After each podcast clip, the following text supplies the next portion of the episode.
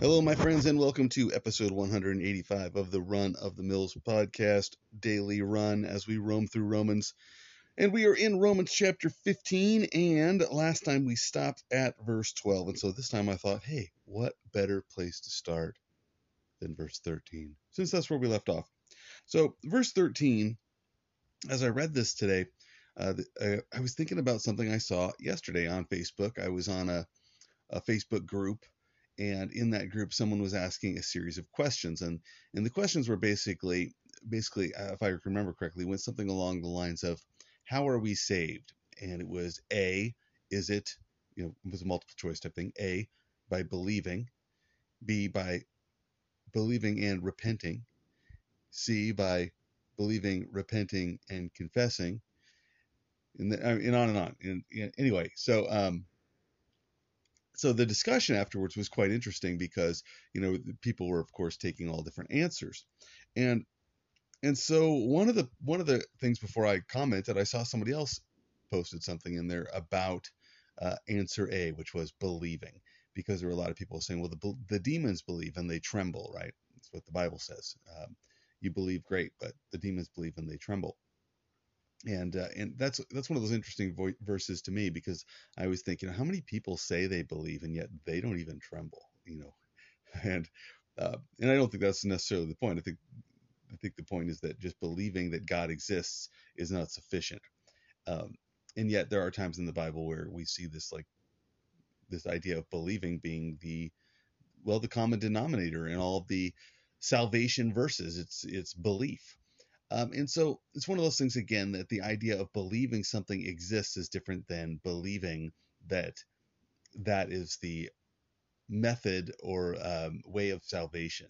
You know, there's a difference between saying I believe in Jesus, like I believe that Jesus existed, versus I believe in Jesus, meaning I believe that Jesus is who he claimed to be, that he's the Son of God who is uh, the second person of the Trinity who came, lived a sinless life, died on the cross, and was resurrected to pay the price for my sins. And I'm putting my my hope and my faith and my trust in Him for that finished work. I believe that. And so, uh, you know, the, the the qualifiers, I guess, for the belief are important. What, what do you mean when you say you believe?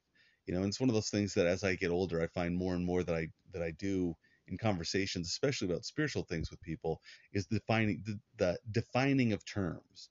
You know, we've come to a time in our culture where so many of the the biblical definitions of words or the biblical use of words uh, is very different than our cultural use of words. And then even in our culture, we see that people are using the same word to mean different things. And so I, you know, I've gotten to that point where a lot of times I just stop and say, okay, what do you mean by that? You know, what, what do you when you say that, what do you mean? Because one of the problems that I've had in my life far too often is I've assumed that the word that they were using meant what I thought it meant. Uh, I had a, a Facebook memory the other day that was about a an item that I'd purchased. I think it was a cell phone that I'd purchased on eBay years and years ago, and the person had described it as mint condition. And when I received it, it was well worn, we'll say. And so when I messaged the person back about it, I said something along the lines of, um, "Your description said this was mint, and it's got scrapes and scratches on it and worn. And they said, well, that's what mint means. It means that it has some use and it's and it's worn, but it still works. And I messaged them back and said, well, that's not what mint means. Mint means like right out of the mint, like you minted a coin and it's in that right out of the it was just struck. It's mint. It's it's perfect. It's it's like new. And uh, they were like, oh well, that's not what I meant by the word, you know. And so there's a big problem when you have a different understanding of what the word means. So anyway, all that long and short of it is talking about um, believing, you know, and what what we mean by that. And so I think it's important to understand that that as we as we read Romans 13, because there's some great stuff in here, and well, let's read it. Paul says, Now may the God of hope fill you with all joy and peace in believing, that you may abound in hope by the power of the Holy Spirit. And when I first read this a few times, I actually skipped over the word believing. And you know, as I read it, I didn't even I didn't even, I don't know if I didn't I don't think I didn't read it. It just didn't register with me what he was saying. And I was looking at this like kind of as a um, as a, a statement of less of fact and more of like a prayer. But but I don't think that's the case. I don't think it's Paul saying, "Well, I hope this happens to you." I think what he's saying is is something different than that. He says, "Now may the God, now may the God of hope fill you with all joy and peace in believing." And and so what he's saying is that joy and peace we're we're filled with joy and peace. Well, how? He says in believing. And and so I thought, well, you know, I, w- I wonder if I'm reading this right. So one of the things that I like to do, and I think this is a good practice, which is why I do it, is you know, you go and you look at other translations of the same verse because sometimes it's easy again you read a word and you read it with your own understanding of what that word might mean and sometimes it's helpful to go back and you find what uh, skilled uh, Bible translators, experts in the original language, how they have translated this throughout time and through um, through different translations. So uh, let's just look at a couple. I like the New Living Translation, which is not one of my favorite translations, but this is what it says. He says, "I pray that God, the source of hope, will fill you completely with joy and peace because you trust in Him. Then you will overflow with confident hope through the power of the Holy Spirit." And so again, he's kind of has this idea of what I was thinking when I first read it, right? Um, I pray that God, like it's it's I'm asking God to do this. Um, but some of the other translations don't see seem to have that same idea. And so if we read like uh, NIV says, "May the God of hope fill you with joy and peace as you trust in Him." And so they've they've translated that phrase in believing as as you trust in Him to get past this, you know, the the I believe that he exists thing to no, it's not just a belief that he exists. It's it's that belief that carries with it action, right? So like I believe that chair can hold me, and then I sit in the chair. You know that that the belief that that brings about an action or response by me. Uh, some other, you know, the RSV says, "May the God of hope fill you with all joy and peace in believing, so that by the power of the Holy Spirit you may abound in hope." Very again, very similar to the um, New King James Version that I was reading. So, anyway, a lot of times I like to do that. It's a good little practice to read different translations. A lot of times it helps me out. You know, I'll see something and I'll go like, "Oh, wow, I I misunderstood that word, or I missed that that phrase was perhaps the focus of what what was being said, and the other things were the descriptors." But all that to say is this: if you're lacking in joy, if you're lacking in joy and you're lacking in peace,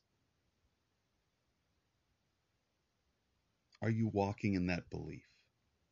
In other words, if in your life you find that you're anxious and you're uh, you're depressed and you're you know lacking in motivation and i'm speaking in, from experience these things have all happened to me uh, you know where you just you don't want to get up in the morning you just don't want to go do stuff you just don't you're you're not motivated, you know, or or you're just feeling down and you know, and struggling with being depressed, or you're looking at your life and saying, "What am I doing with myself?" You know, and then we have to stop. You know, that's when we stop and we go back to what we first believed. You know, we go back to, wait a minute, wait a minute, wait a minute. God loves me, and I know that because He laid down His life on the cross for me that he has plans for me. He has reasons for the things that are happening to me. The things we read back in you know Romans chapter 10, you know, um, in, in the things we read in, in Romans chapter 8, we get to those those famous sayings like, you know, for we know that all things work together for those who are, you know, for those who love the Lord and are called according to his purpose. And and we can we can get to that spot where we go, wait, oh, I've forgotten. I've taken my eyes off of Jesus. I've taken my eyes off of the finished work of the cross. Remember what Paul said back in 1 Corinthians chapter 2 when he said, you know, I've determined to know nothing amongst you but Jesus Christ in him crucified. Because that's that's our founding principle. That's what we go back to. And so that's I think the important thing about this when he's talking about abounding in hope by the power of the Holy Spirit. Well, that all comes back goes back to that believing, you know. It goes back to the to that believing. Believing, oh, you know what?